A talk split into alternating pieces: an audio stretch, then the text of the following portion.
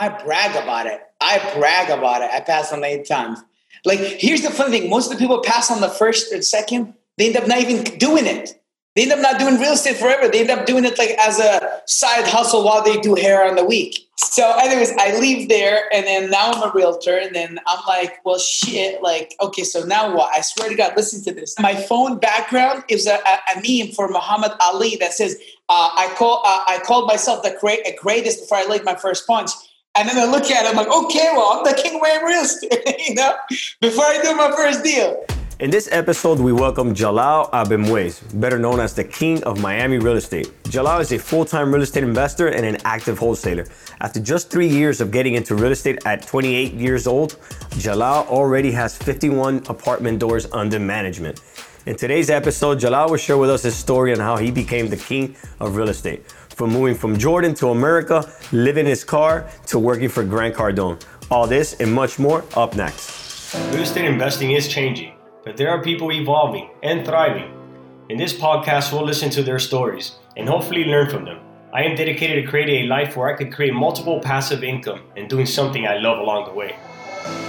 To me, the most important part is doing significant work and create great relationships along the way. For those that want to invest in passive income multifamilies, email me at abio at abielballesteros.com. My name is Abiel Ballesteros. I am a real estate investor and entrepreneur, and I want to help you live the real estate life. Welcome to the Real Estate Life Podcast. Welcome to the Real Estate Life Podcast. All right, welcome to the Real Estate Life Podcast. This is your host, Abiel Ballesteros. Today, I want to introduce a very special guest. Uh, it's Jalal Abuimweis better known as the king of Miami real estate. I'll let him correct me on that. I know I pronounced his last name incorrectly. But Jalal is doing something incredible. He has 51 doors under management, over 9 million of apartments, and only at the age of 28. Now, guys, he's done this in the last three years. He's bought these acquisitions. This is a big deal at his age. I can even imagine when I was 20 years old, I definitely did not have that state of mind. He is a full-time, full-time real estate investor, and he's also an active wholesaler. Jalal, welcome to the show. Hey, Abiel, thank you for having me. Appreciate you bringing me on the show. Again, I do listen to your podcast, listen to those episodes, and I learned a lot from it. Matter of fact, I learned that we have the same, we work with the same lender, David Lumint. We work oh, with yeah, the same yeah, guy. Yeah. He, he, refinanced me. So I just remember that. Really? Actually. Yeah. Oh, that's awesome, man. David's good people, man. Definitely. I'm, I'm glad you're working with him. Um, you know, Jalal, I, you have an incredible story, and and it is a true immigrant American story. And I want listeners to know that your story, how you came to this country, how you got started. Uh, take it away. Let them know how you did it, man. Awesome, man. So I decided to move to America in, on August 2010. And uh, again, I'm from Amman, Jordan. That's where I was born. If you don't know where's Amman, Jordan, that is like right across from Israel. So I'm on the other side of the planet, right? Uh, August 2010, decided to move to America. Uh, ended up in actually in, in Atlanta, Georgia. Um, you know, the second I decided to move to America, I was in Ohio for three months. That didn't work out with a friend. Ended up actually moving to Atlanta, Georgia, uh, because I had an uncle there, and then uh, did that. Right. Then I was with my uncle for about maybe three to four weeks, not more. Then uh, pretty much he couldn't, you know, house me anymore. And just to kind of give you another longer story of that, he couldn't house me anymore uh, I had to leave his house. And then at that time, I actually got to meet someone. Um, you know, by the way, after, after I slept in the streets for about three weeks, I got to meet someone that is actually also in the that was in the car business and I and then I saw him basically coming out of a green AutoZone basically ran to the guy introduced myself and then the guy decided to tell me like okay great you can sleep at my dealership um, and basically two couple hundred bucks a week he'll get food every day because his wife used to cook for him. She'll add more food for me, right?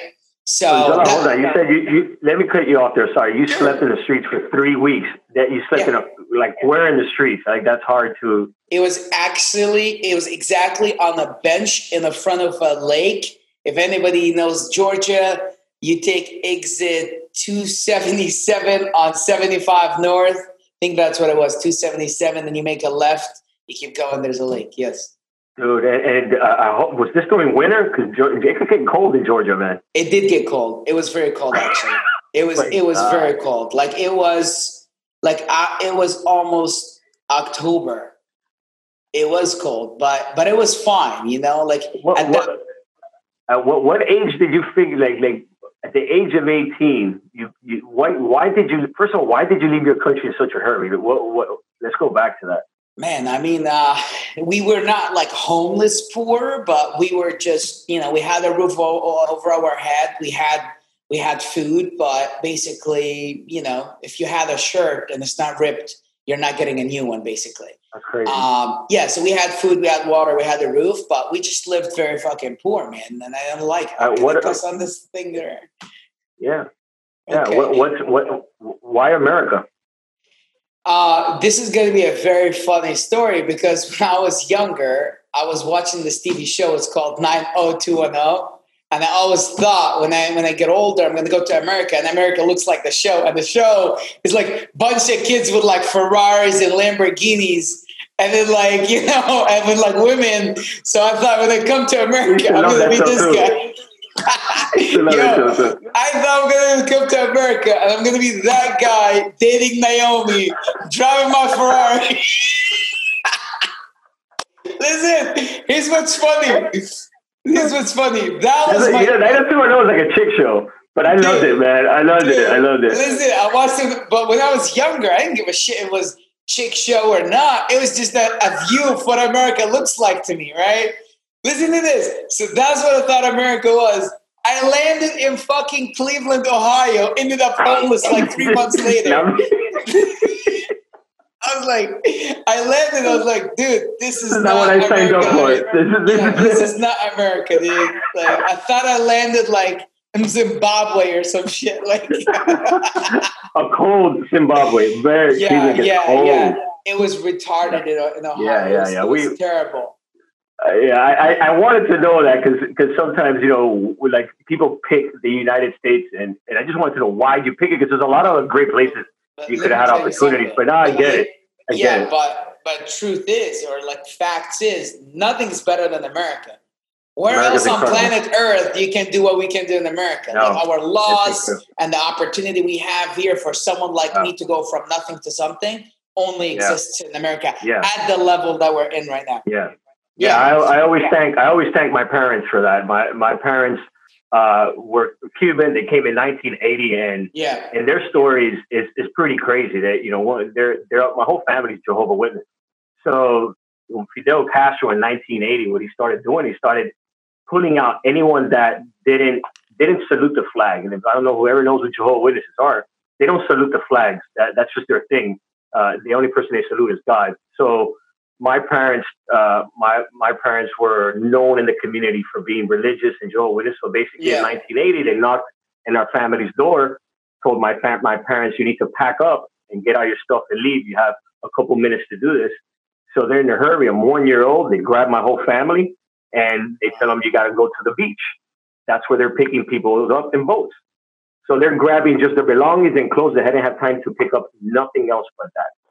My dad had a family member that lived in the United States, wrote his wrote their phone number inside his belt so he wouldn't forget the number and just in case he lost something. My parents went to beach for seven days with me as a one year old, waiting for a boat to pick them up. And out of nowhere, this fishing boat comes in, sent from God or wherever you want to call it from, comes into the shore, starts calling everybody to come in. People start racing to the boat, swimming to the boat to get on, piling, piling up. And that's how we made it here. My dad says I vomited the whole two hour drive over here. Uh, we slept in the Orange Bowl Stadium, which is now the Marlins Stadium, for over a month. So your story touches very close to me, even though I was one year old. I have no flashbacks of that.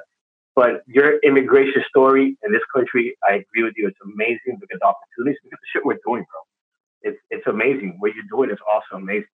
So uh, I'm glad you shared that because I want people to, to see that there's no excuse, man.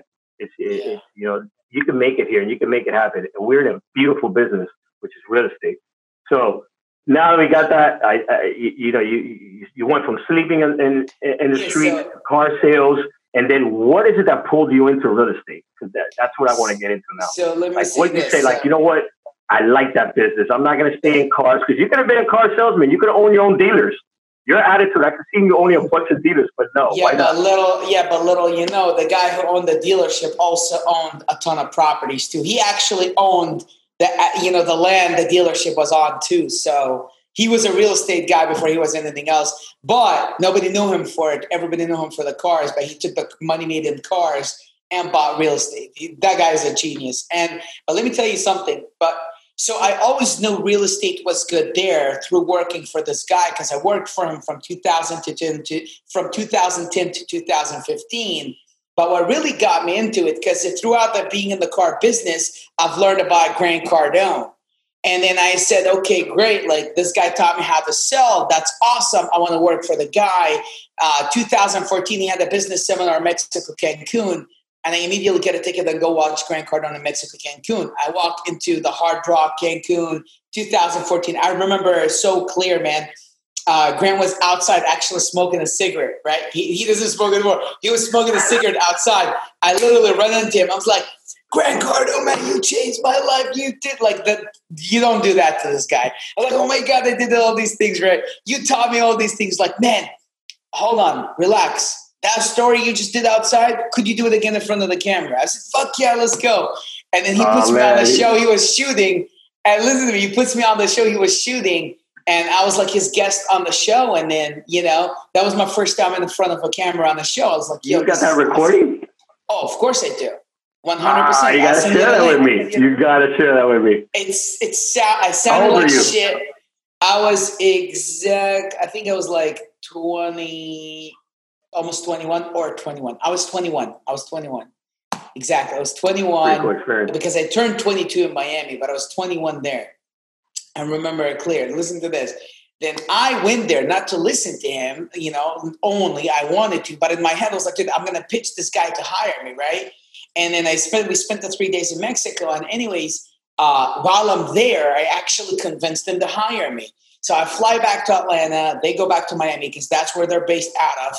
And as soon as I go back to Atlanta, I immediately go tell the guy, like, uh, yeah, the event was awesome, but I didn't say much. Yeah, the event was awesome, you know, uh, but I didn't say much. I get a phone call interview and uh, by the COO for Grant Cardone. And basically she tells me, like, dude, this job that you just convinced them to hire you for is actually entirely on the phone because it's cold calling and your English is garbage and we can't hire you. So, you know, when you get an email in like you know like you get a text or email in and you just like swipe it right. You don't even look at it right? I swiped it right didn't look at it opened my email swipe right uh, yeah you swipe left then i deleted it. I didn't even read it. But the email basically at the beginning of it like sorry we can't hire you. I walk into the dealership and i tell the guys like man you know, I'm gonna, you know, take, you know, like let's say at 30 days notice, I'm gonna go work for Grant Cardone. Just got off a phone, call, a phone call with them. They love me. They can't work without me. They need me there. You know, I love you, but we need to do this. So I set him up right. I had a couple cars with him too. Sold everything I had, uh, which is you know a couple beat up cars that we got in the auction for 800 bucks, like nothing crazy. Um, anyways, finalized that, and then I put together with me. I think it was about around eight nine thousand. I think it was like nine grand because I bought a 2007 Honda Fit that was beat the fuck up. You know, I bought it for four thousand, and I had I had 3800 or 3700. So no, that's not nine. That's like what? That's like seven, right? Around seven. That's what I had on me. So I bought the car because I, you know, Hondas don't break down, and I drive down to Miami. I drove down, to, and I was doing valet at night. So I used to sell cars in daytime valet cars at night. I then I so I finished my last shift at the dealer. I go do another shift, you know, valeting cars, and then I finish that shift. You know, I tell my boss. By the way, my boss at the at the valet lot. By the way, now he works in my office, which is crazy. We ended up being friends. I tell the guy, dude, I'm driving to Miami right after the shift. So I worked like not normal hours. Dude, I did valet too. I love that business. Did? I love in your too. pocket every day. Every day, cash in your oh, pocket. No, I did it at a club, so you know we're hustling these fucking. Oh, you know, dude, these bartenders were like cashing us out. they were coming out drunk, just like. I know, I know. So we, you know, like we did it at like Atlanta nightclubs, and you know, like they're crazy. And that's where I, it's the nightclub was called Compound. I did it at Compound, and another one called Privé in Midtown or downtown Atlanta. So listen to this. I drive down, and then I get to Miami I've never, mind you, I've never seen Miami before. I've never been to Miami. All I did when I knew Grant Cardone is based out of Miami, I literally Googled Miami and I didn't even read. I just went to images on Google to see what oh, Miami oh, looks like. It closed yeah. you. I was like, oh my God, there's a beach. I remember 902 and I was like, this is it, it's happening. I was like, I was like, I'm going to Miami, you know? Listen, I drive my ass down to Miami. And uh, I remember uh, I, first thing I did, obviously, I got I got here like the night before I wanted to, you know, go and present myself to Grant. I go there at night and, and I put the address of his office because that's the only thing I know in Miami. I didn't even have a place. I didn't even think of where to sleep. I just knew him, uh, you know, I'm coming down. And then, you know, I go there, drive there at night just to know where's the office so I can come back the next day. And then literally I go park in front of uh, LA Fitness on Biscayne 123rd. Now I know because I'm in the business. Yeah, you're right. Yeah. 123rd. Yeah, there's LA Fitness, and I had an LA Fitness membership from you know from Georgia. And anyways, I finished there. I had a suit on me that I bought from Express. It was like a couple hundred dollar suit. And then I, you know, I go to LA Fitness, took a good shower, got myself ready. You were fresh. You were ready. Yeah, I was in the front of Grant Cardone's office, literally like up to seven thirty.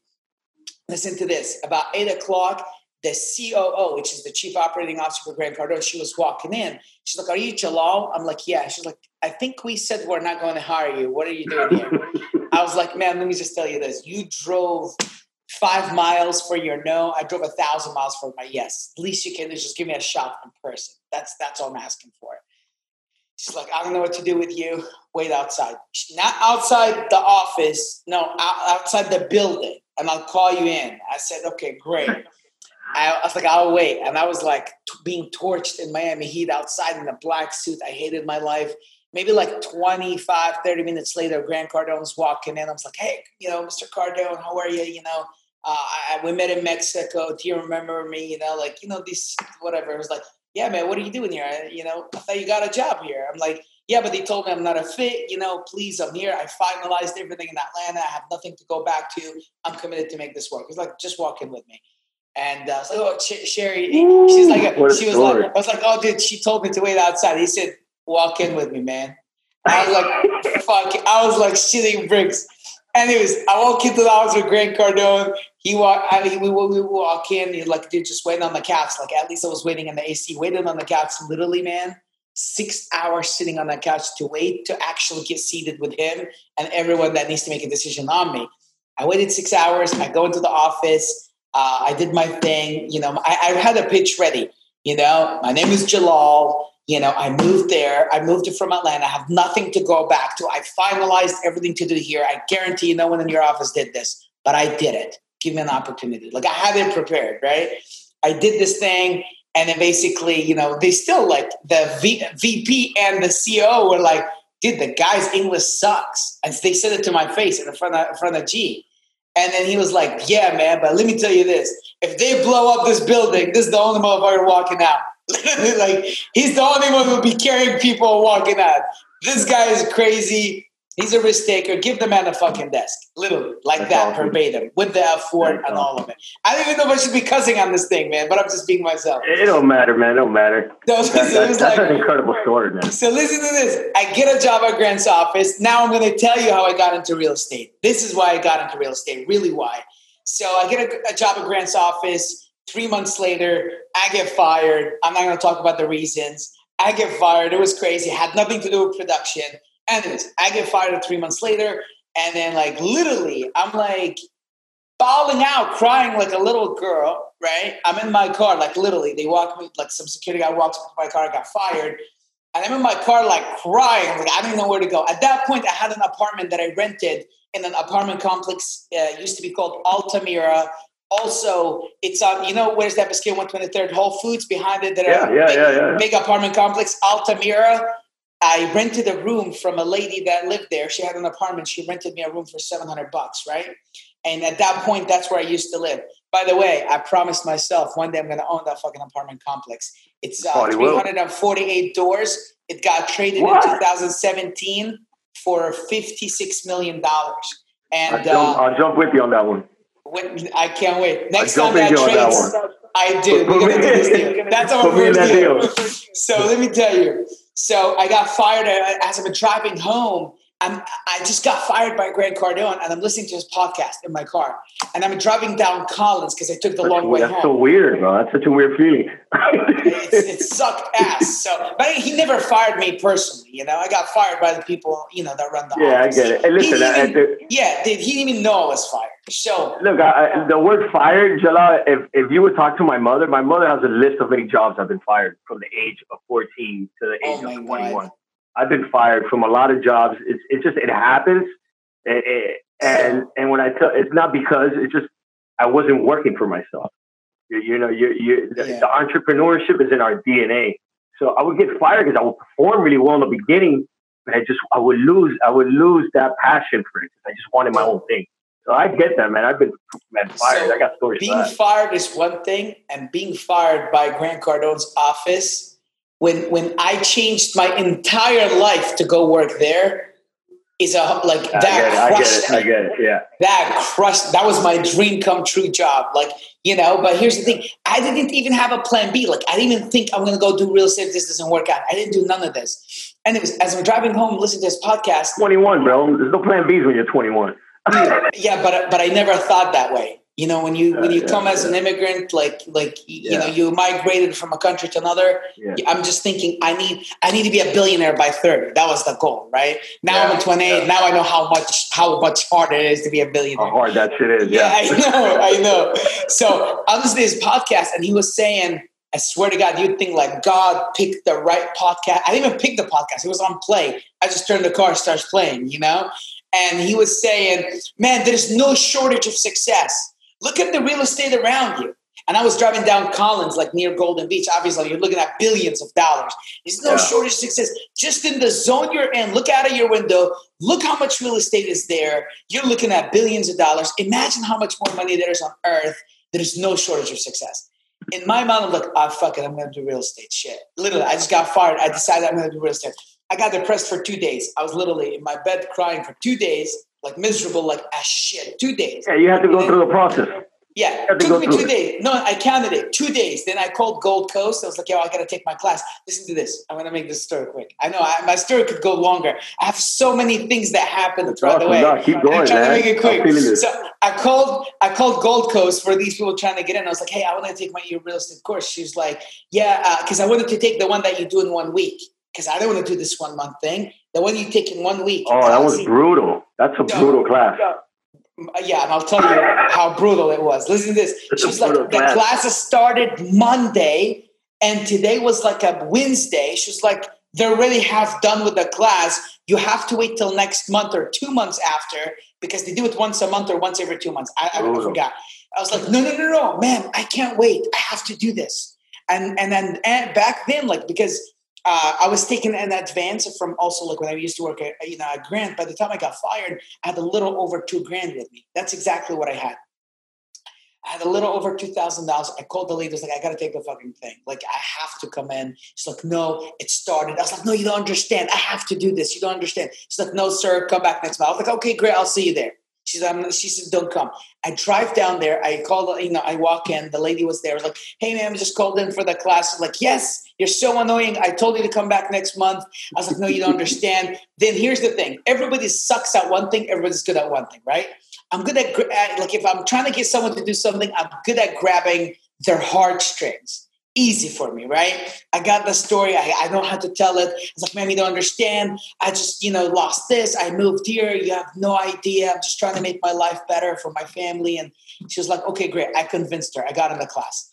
It's Wednesday. The class ends on Saturday. It was. Yes. Oh, you jump. Oh. Yes, I'm, I'm midway in. Listen to this, oh. dude. I get in the oh. class. I get in the class. I get in the class, and I sit next to this guy. His name is Mike, and he's a general contractor. I remember him like from back then.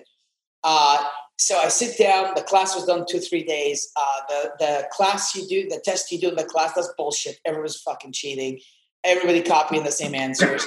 I got like ninety nine. You know, I got like ninety nine. Gold doesn't listen to this. I, I, revoked my license, even if they do. I'm done. I, I'm not. I'm not that guy. I'm not a realtor. Listen, everybody sees that. This. If they hear me, they need to correct the shit. That's why there's so many realtors. no, no, no, no. Listen, you told me to tell your story. I'm being me. So listen, if you want to cancel me, I got no comments on that one. Okay, listen to this. Oh, but this is what tells you. Did I go to take the the state exam? I oh, failed Oh, gets seven real. times, and I and I failed on the and I passed on the eighth. So here's what I did. Shit, I I, it, I failed four times. I failed beat my seven record. times. I know. I was ashamed to tell people I failed four times.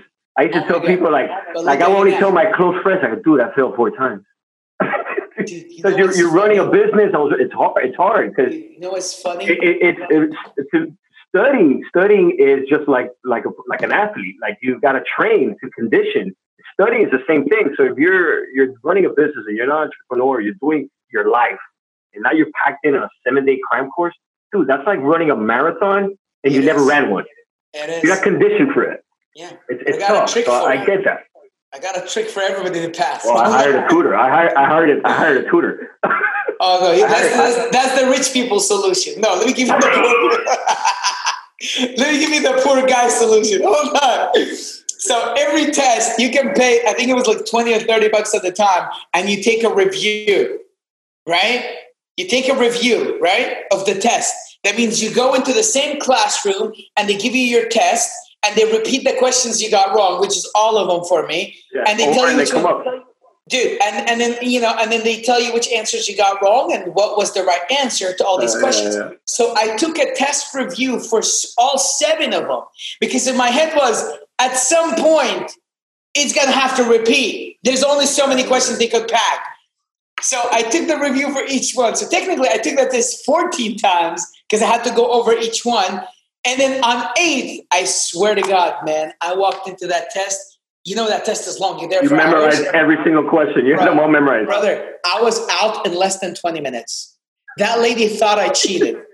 I was like, like, okay, that's familiar. Da-da-da-da. Literally, listen. Yeah, because the same one pops up. It's the same one. Uh, I didn't even I read the questions. I just knew the answer. like the answer, like it's the same, you know what? And literally, shake You were those looking at boxes. pictures.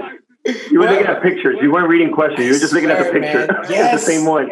But it worked, and I and, and, and oh, yeah. like you would think I passed out hundred. No, I got like two or three points above what I needed to pass. honestly, I, you know, I, I I remember when I took the the tutor, the tutor, the guy who who, who actually tutored me. I got it from Gold Coast. He's the one that designs the test for the state of Florida, and he and he taught me a very simple technique. Which after he taught me a technique, I passed. He goes, "This tests are not meant for people. These are laws that you're never going to probably use ever in your career, but they just don't want a dummy with this license. You need to be able to. They need to see you have some common sense and you can answer these questions." So he goes, once you learn the process of elimination, just eliminate. There's going to be two, two, two answers that are completely off the. They they had nothing to do with the question. And then there's two that are going to leave you guessing. Eliminate those two, and then now you're down to two, your odds are going to skyrocket above 50. Once he taught me a technique, I passed. I was like, that's fucking simple. And it was true. Dude, most of these realtors, most of these realtors are dummies.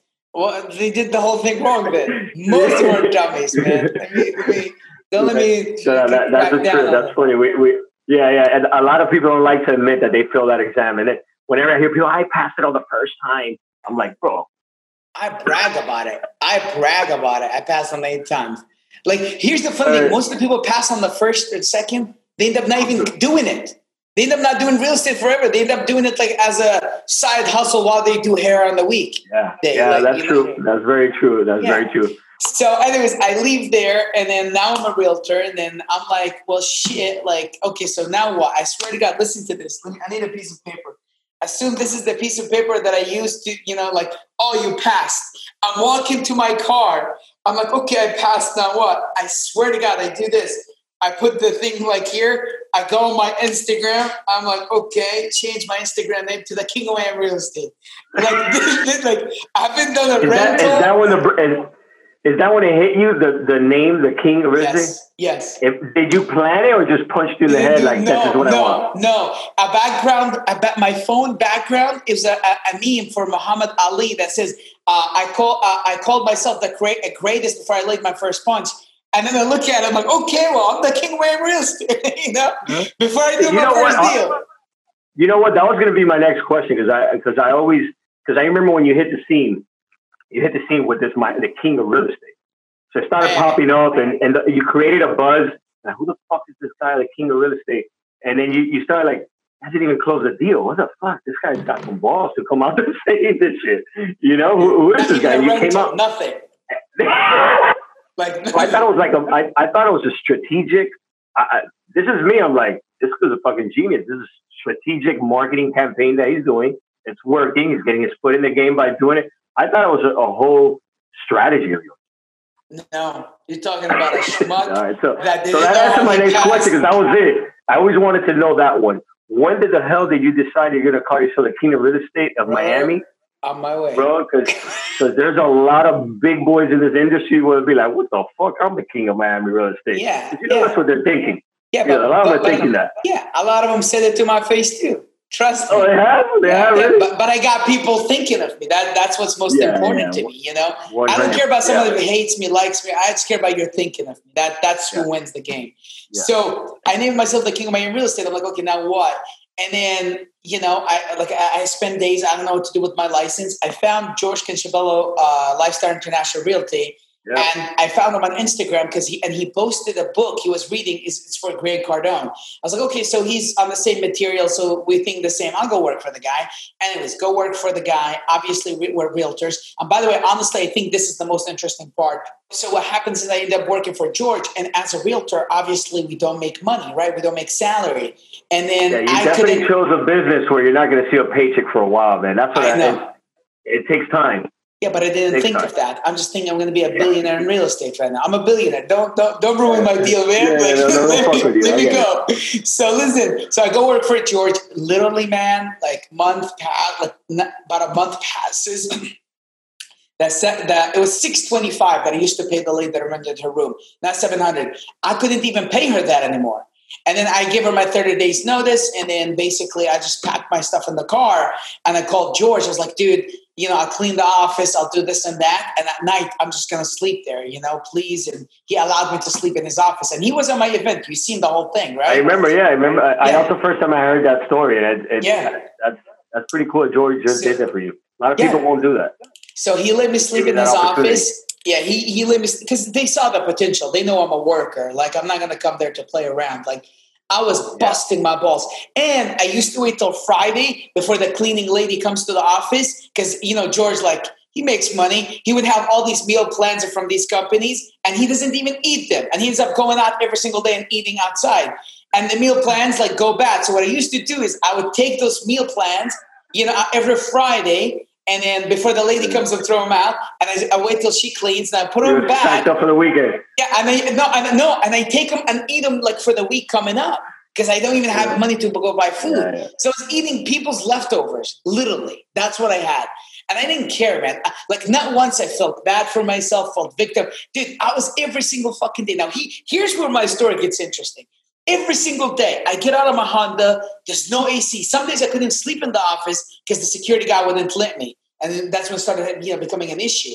And I sleep in my car. I get out of my Honda, sweating my balls off. Let me say this: if I could have that's snuck hot. into LA Fitness in Brickell, then I could have, and to take a shower and go to work. If not, I would get out of my car, put my shirt on. Dude, I swear to God, I just like in my head, I'm like, okay, I'm a billionaire. Like soon, I'm gonna have all these things None of this meant shit for me. And you're talking about three weeks in Georgia? I did that for eight months. And George will attest to it. And I'm happy he's so known in the industry because I can't make this shit up.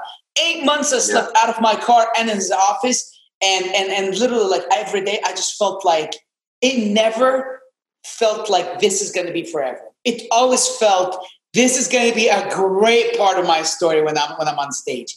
Even when I was up like living like a. That was your affirmation. I swear, that was man. Your affirmation. I put my shirt on. I'd get to the office. I'd go there to the bathroom. I'm just like fucking wash myself real quick, wash my armpits, and, and this is why, like, there's there's other realtors in the office seeing you go through this because people oh. talk. Oh. Oh yeah, yeah people talk shit.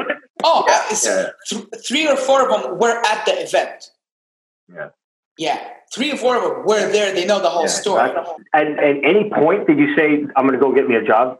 I need to get a nine to five. George told me, dude, George told me, dude, uh, go work as a valet. Uh, it was at the Latitude building where their office was. I was like, like, go get a valet job.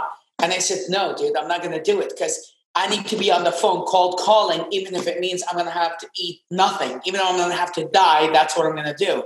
Because I was, you know, get to the office way before eight in the morning. I get ready. I'm on the phone cold calling uh, out of my cell phone, cold calling realtors to basically tell them, give me deals that I can bring to the office that they can go, you know, wholesale, yeah. basically. Yeah, I want to touch on that because that people people that that want to get into our industry, any any aspect of real estate, it doesn't have to be specific a realtor, any type of any any field in real estate.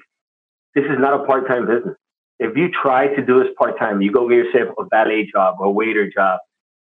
I'm sorry, dude, you're not going to make it because you're going to get run over by the competition. It's very competitive.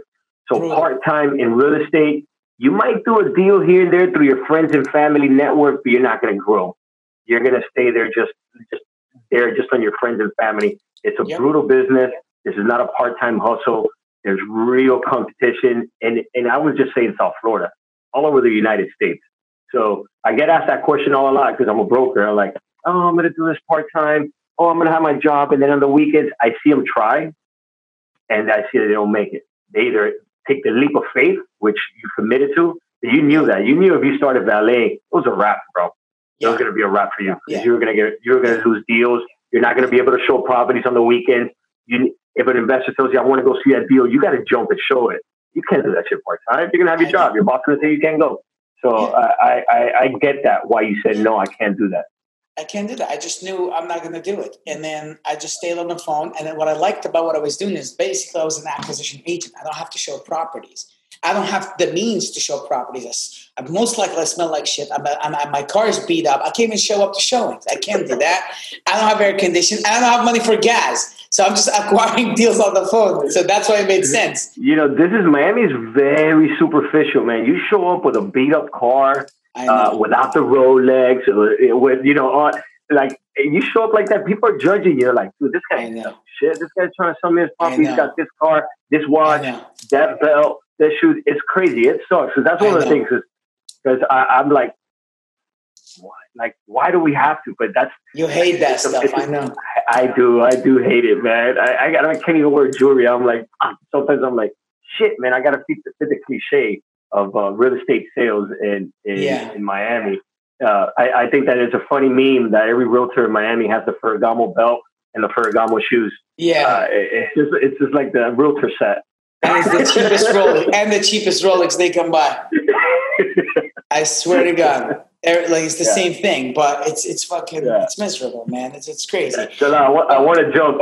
I want to jump to to a topic because you know that when I when I talked to you, I created this podcast because it's a podcast to motivate and, but it's also a podcast about multifamilies. Of course, I, I met you. I met you in the business as a as a wholesaling properties too, man. And I remember when I first talked to you, um, uh, I was uh, you closed me on a deal, and then from that our relationship grew, and then we would talk on and off about a multi-families. And you saw me make a big transition in my career in the last two years, where I took the leap of going 100 percent very inspirational families. Which yeah, thanks man, I appreciate that. And it was a, it was a hard commitment. And we've had this conversation about making some yeah. commitment and sacrifice, but at the age of 28, you've got 51 doors. Yeah, uh, I, I, know. I know for you that's not enough because I already know that's your personality. You're like, where's the next one? I get it. I'm the same, but it's a pretty good, pretty good accomplishment for those that are in their 20s, for 40s, 30s, 50s. I was just at an event this weekend in Dallas, Texas that I had. Uh, I spoke and mind you, thank you. I did that event because you broke my eyes on on coming on an event. I was I was shitting bricks in your event. The second one, I was chilling, bro. Not even nervous. Uh, so See? thank you for that motivation you gave me. But I can do. Yeah, there were so many people at this event that only done 12 duplexes, fourplexes, and like very small man. You took a leap. Your first deal was a 13 unit apartment building. Yeah. Now, recently, you just made the local business news. You just closed 38 units. Yes. And tell me about that 38 unit. Why did why did you choose that deal to be the one you're going to buy? And what's the story on it? How did you find a deal? First of all, because that's one of the hardest things to find great deals. And I saw okay. the numbers. That is a great deal. So I, again, so I owned the 13 units. That was my first deal. After that, I bought a fourplex that I bought and sold. And then because it's not worth it, it does not good money. I don't want to do it. Then I did the 38 units. The 38 units, I was on property appraiser, Miami Dade, doing comps on another deal. Like some random single family I'm doing comps on. And then every time on Miami Dade, I make the effort. If I see a big square, which is a big multifamily, right, in yellow, in yellow, then I just click on it just to see who owns it out of curiosity, right? I clicked on this deal, and the guy um, the, what attract my attention, you know, most of the sophisticated investors like you have their addresses on the properties, maybe to to your office, right? That's the least, or a PO box. This guy had the property and the address to his house. And he was this big house oh. in, in Weston, like, like four or five million dollar house. I was like, dude, this guy got to be either so rich that he doesn't give a shit, or he's an idiot. And one of them, like, and he has the 38 units. I was like, dude, I literally, I look at one of my acquisition guys. I'm like, yo, call that guy, set me up an appointment. He hold on, hold on, but let's rewind that. Let's rewind that. That that's where you at in your level, your business that you didn't even make the call yourself. You had your one of your guys' cars. you're that rich, huh? I'm no, sorry, I gotta get you back because you because you say I'm getting a tutor. I got a tutor. I'm too rich. Oh, hey, Hey, go, hey, go call that guy real quick for me. Let me know what's going on. Let me say something. You're so funny. Let me say something. I could have made the call, but I wanted him to do it so he can make money. Honestly, the OJ would have made the call. Right now, you got people calling for you. Uh, yes. Which, by so the way, he has a he has a call center, guys. That's why this is that's so, his, his, bread and butter. That's that's our bread and butter. So, anyways, he calls the yeah. guy, and then basically the guy, like honestly, it wasn't. Um, it wasn't a very hard call. The guy's like, "Yeah, I'm interested. Make an offer." Everybody's interested. Make an offer, especially on those. Yeah, he gets buildings. a ton of calls. Yeah, yeah. So, anyways, uh, so I figured out uh, this guy's not going to be easy to work with, and what ended up happening, I got to. Uh, I said, "Okay, show me the property." I go to the property, and he sends his son to show the property to me, right? So I can make an offer. After many attempts, right? I go to his son. I was like, I look at the property. I didn't even look at the property. I just walked in in two seconds. I looked at the guy. I was like, dude put your dad on the line, tell him I'm a cool ass guy and he should meet me in person. And I convinced the son to do it. He calls the guy from his phone, he calls his own dad from his phone, man, Jalal's great, you should meet him in person, basically. And then the, guy, you know, Mr. Fernandez, he was like, he's a very wealthy man. Got, he doesn't know I'm next to him, but I was, was like, man, this guy is annoying. He keeps calling me. Just tell him to make a fucking offer and stop bothering me. And then literally, I grabbed. I was like, "Mr. Fernandez, this is some of the nicest stuff anybody ever said about me." Like, all I'm looking to do is right. If I'm the man you're gonna do business with, I just want to shake your hand, man. I can drive to your house right now. He's died laughing, but I heard that and I answered it like that. Yeah. He's like, "Okay, come to my house." I literally leave Opa-locka. I drive to the guy's house. And so that's how I found the deal randomly on property appraiser. I would call that driving for dollars. I tell my guys when they do it, it's virtual driving for dollars. Oh, I love my yeah. best deal. My yeah. best deal is a driving for dollar deal right behind my house. So, so I yeah. drive to that guy's house in Weston. Yeah, I drive to that guy's house in Weston with a contract in my hand, and I go to sit in his house. Very nice house, beautiful maids and whatever. Sit down, had like a cup of coffee with him. I walked out with a contract. That's simple. Badass, man. Yeah, badass. I liked it up. Like where, where did you see? Where, where did you see? Let's get into the numbers. Where did you see the opportunity? And you bought this with an. This is the 38 unit consists of what mix? We have 38, 12, uh, 16 of them. I think 16 or 17 of them are two ones. The rest are one ones. What is this average? What average so, rent did you? So here's what I know, right? My thing is I want to at least accomplish the one percent rule, right? Like each door, if I get to pay, uh, you know, a hundred or less and collect over a thousand dollars per rent, to me that's it. That's like immediate, like very generic indicator, interesting. Easy underwriting. You underwrite quickly by the one percent rule, which is very yeah. common in the business. Yeah, yeah, like like I'm not saying I'm going to go just to close based off of it, but it immediately immediately tells me, okay, there's something. Dig in, right? right. So everything like, in Miami is negative one percent literally, literally. Yeah. So I was like, okay, I'm going to get to pick up this thing for less than 100 door and rent. And one ones rent for 1200 uh, two ones rent for 14 to 1450 depends on how you. And what was he at? He was at. What is his average rent? Like literally, his one ones were at seven, eight hundred bucks. Ooh, Most one is nine hundred bucks. Room. Yeah, and the two ones are rented at like literally between nine fifty and eleven hundred and those could be you know tremendously. Yeah, 14, 15 numbers, Yeah, the building right now is grossing 36 a month. Uh, in about six to let's say nine months max, I'm going to have it grossing somewhere between 50, 51 a month. What, Im- what improvements? What improvements are you going to do to hit those, those pro forma rents? Um, pretty much. I gotta, you have to go all out. Do you have to do kitchen, bathroom, floors? No. So no, I mean some units, yes, but that's not the majority. Uh, the majority probably is to paint their you know units and just the normal, right? Maybe spend like two, three grand in the unit max. Uh, but what I need to do, like most of, is really just making the building look better. The building looks ugly. The, the coloring, it's yeah, it, it's just you know terribly maintained. And then so I'm going to paint the property uh, some units need fully remodeled. One unit actually blew up, so that is down to the guts. Like I gotta like, you know, I gotta spend about twenty yeah, grand in there. Yeah. Literally blew up. Yeah. Wow. Not with me, with him. So yeah, yeah, yeah, yeah, yeah, yeah, yeah, You so, know, and creating creating that business plan is always a challenge as an apartment syndicator because because sometimes it's very easy to say, you know what, I'm going to remodel every unit, but sometimes you don't have to. You just got to look at your comps, look at your competition. You might just with the minimal fresh coat of paint, kitchen, maybe adding a washer dryer in the unit. Just those simple things will skyrocket your rents two or three hundred dollars per unit extra. And and that comes with experience, but you gotta pay attention to your comps. You look at your comps and your comps are yeah. getting fourteen hundred dollar rents and all they did was just put new floors and that's it, you're good. So that yeah. that's one of the that's one of my favorite parts, identifying those little golden nuggets. And how did you take down this deal? I, I know that you, you told me you you so you got a bridge loan, you financed. So I was gonna go. I was gonna go to David at Lument actually, but then uh, the property has a lawsuit against it with the city of Opa-locka for a three hundred thousand dollars water bill oh, for leak they loan. had. Okay, so no lender is going to give you that, right? And then my attorney is like, Jalal, don't do the deal. There's a lawsuit, too much going on. Let's back That's out. Their job to tell you, yeah. Okay, yeah. But then I was like, no, dude, this is the best thing ever happened to this deal. I go back to the owner. I was like, yo, nobody's going to give me a loan. I'm going to give you money. I'm going to do this deal with seller financing. I'm willing to do the deal. But just know, me or anyone else, nobody can give you a loan. And nobody's certainly going to give you $4 million, $3.7 million cash. So I'm your best guy. I'm not scared, but we need to do a seller financing deal. And then obviously that's when it took months to strike the right deal, like of negotiation back and forth. We ended up, yeah, we ended up, time. yeah. So I ended up basically putting 800 down and uh, that's actually from my own money. Uh, I didn't raise Ooh. this money. I should, I would have been smarter to raise that money.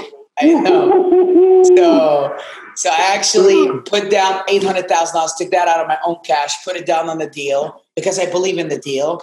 And I did have an investor to go in on the deal and put up the money, but he literally, that idiot, ended up literally buying a Bentley and spent the money on dumb shit, right? And then I'm like, okay, great, I'll do the deal.